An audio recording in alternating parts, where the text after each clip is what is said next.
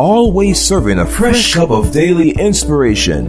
Deanna Hobbs. Today's inspiration is to remind you that your bitter season is becoming a blessed season. Welcome to your Daily Cup of Inspiration podcast. My name is Deanna Hobbs. I'm founder of Empowering Everyday Women Ministries, where we fuel your faith every day. It's a blessing that God has given us this opportunity to come together and to receive from His Word. This podcast and others are available for you on iTunes, Google, Google Play, Stitcher.com. You can listen on YouTube, DeannaHobbs.com, and other media outlets. It's a free resource to keep you uplifted and let you know that God is molding, shaping you into exactly who He wants you to be. You are predestined for purpose. Before we get started, I like to begin with a prayer just to ask the Lord to be with us, to invoke His presence. God, thank you for another time, another chance to share your word. We need you, God. We need a word from you you. So I pray for the individual listening today that you would speak clearly, minister to the deep areas in their heart, those broken places as only you can. And we thank you, God, in Jesus' name. Amen. My husband Kenya asked me earlier this week, how are you going to dash my dreams like that? I had just laughed heartily at what I viewed as his misplaced optimism. Let me explain. Kenya began decreeing and declaring that our home team, the Buffalo Bills, will be going to the Super Bowl this year. He said this despite the fact that our NFL franchise team hasn't even been to the playoffs in 16 years. We ain't going to no Super Bowl, I said, just cracking up. I'm speaking it, he told me. I've decreed and declared it.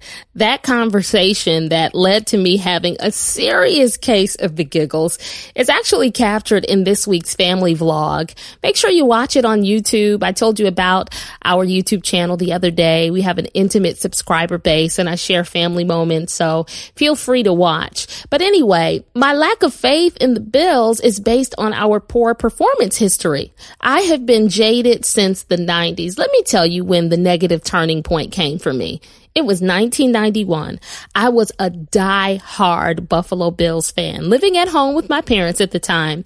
I remember I was biting my nails with my eyes glued to the TV as Scott Norwood, who was our kicker at the time, attempted this 47 yard, potentially game winning field goal at the Super Bowl. So here's what happened. The home team was down one point eight seconds left in the game against the New York Giants. When Norwood kicked, I was just watching nervously. My parents and my siblings were too. I was so ready to celebrate our victory. All we needed was that kick to go through. Norwood missed and I was gutted. You hear me? We lost by a point. It was a crushing blow to my little heart. Then to add insult to injury, the Bills made it back to the Super Bowl three more times. I mean, in a row and lost each and every time. Our team, which was once respected as champions, became the laughing stock of the football league.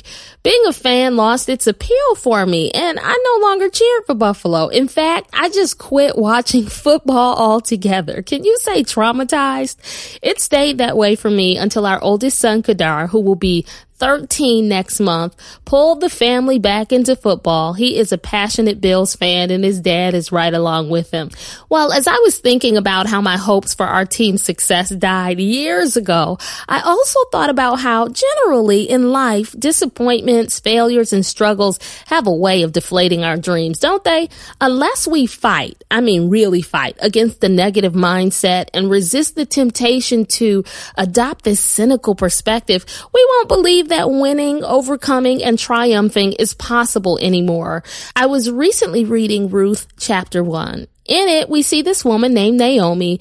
She had all but given up on faith for a brighter future because her husband Elimelech had died and later her two sons, Mahlon and Chilion, passed away.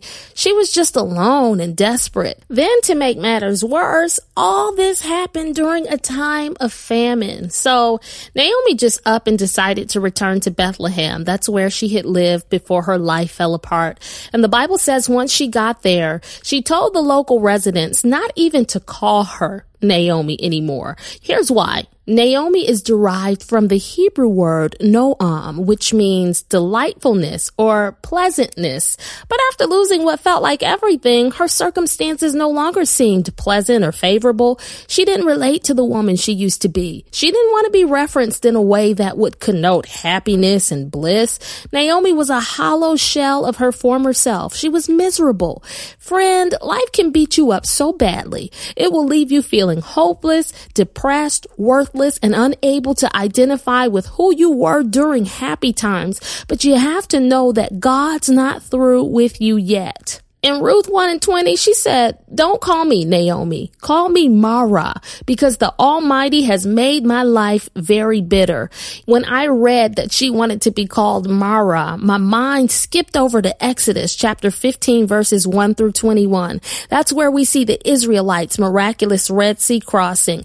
They too went from happiness to bitterness. The Bible says they were praising and rejoicing, celebrating and lifting up their voices in song after their deliverance from Egyptian slavery. But then God allowed them to go through the desert for three days with no water. When they finally did come across some water, they couldn't drink it because it was bitter. So you know what they called that place? Mara, which again is the Hebrew word for bitter. The people went from giving God thanks for sweet victory to complaining over what looked like a bitter defeat. Like it or not, we all go through Mara or bitter seasons. Naomi dealt with painstaking loss and famine. She went through that season of lack. The Israelites endured a brutal drought in the wilderness. In both instances, these individuals went from seeing God's hand of favor to feeling hopeless and abandoned and just as bitter as their life circumstances. But thanks be to God. He never leaves us desolate. In the desert, God supernaturally made the bitter water sweet for Israel. Not only that, but following Israel's intense suffering and thirst, God brought them to a place called Elim where there were 12 fountains and 70 palm trees and they were able to camp out near the water. See, God turned that thing around. Just the same, He's going to turn it around for you. He did it for Naomi too. Her biblical story ends happily with her daughter-in-law, Ruth, who refused to leave Naomi, marrying Boaz, a landowner and a close relative of Naomi, and making her a proud grandmother. In Ruth 4, we learn that Naomi's grandson's name was Obed, which means worshiper. This divine seed became the father of Jesse, who became the father of David and the ancestor of Jesus Christ. How's that for a shift in circumstances? Out of Naomi's bitterness came worship. Her life got sweeter. Isn't that awesome? God has you listening to this podcast today to let you know he's turning your bitter season into a blessed season. Where you were once throwing up your hands in defeat, you'll be raising them in worship and victorious praise for the awesome things God has done. You, like Naomi are moving from bitterness to worship. Those tears of sadness will become tears of joy. You've prayed, waited, trusted, and pleaded with God, and He sent a woman named Deanna Hobbs to tell you that He has answered you and heard your cry. He's exchanging your current season of pain, sorrow, and struggle for a new season of deliverance and provision and joy to get you ready for the supernatural exchange that's about to take place in your life, which is turning your bitter season into a blessed season, I'm starring Isaiah 61 3 in the New International Version into your cup of inspiration, which says, God will bestow upon you a crown of beauty instead of ashes, the oil of joy instead of mourning, and a garment of praise instead of a spirit of despair. As you drink down the contents of your cup, praise God for turning the bitter things in your life sweet. Forget the losses and the disappointments behind you and dare to decree and declare by faith that your season is changing. Prepare for your new season of blessings to unfold.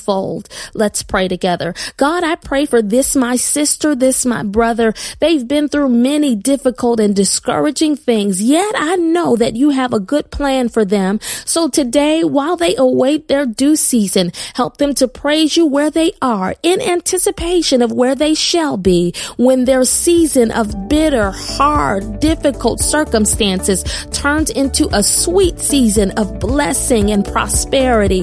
In Jesus' name, we thank you that their season is changing.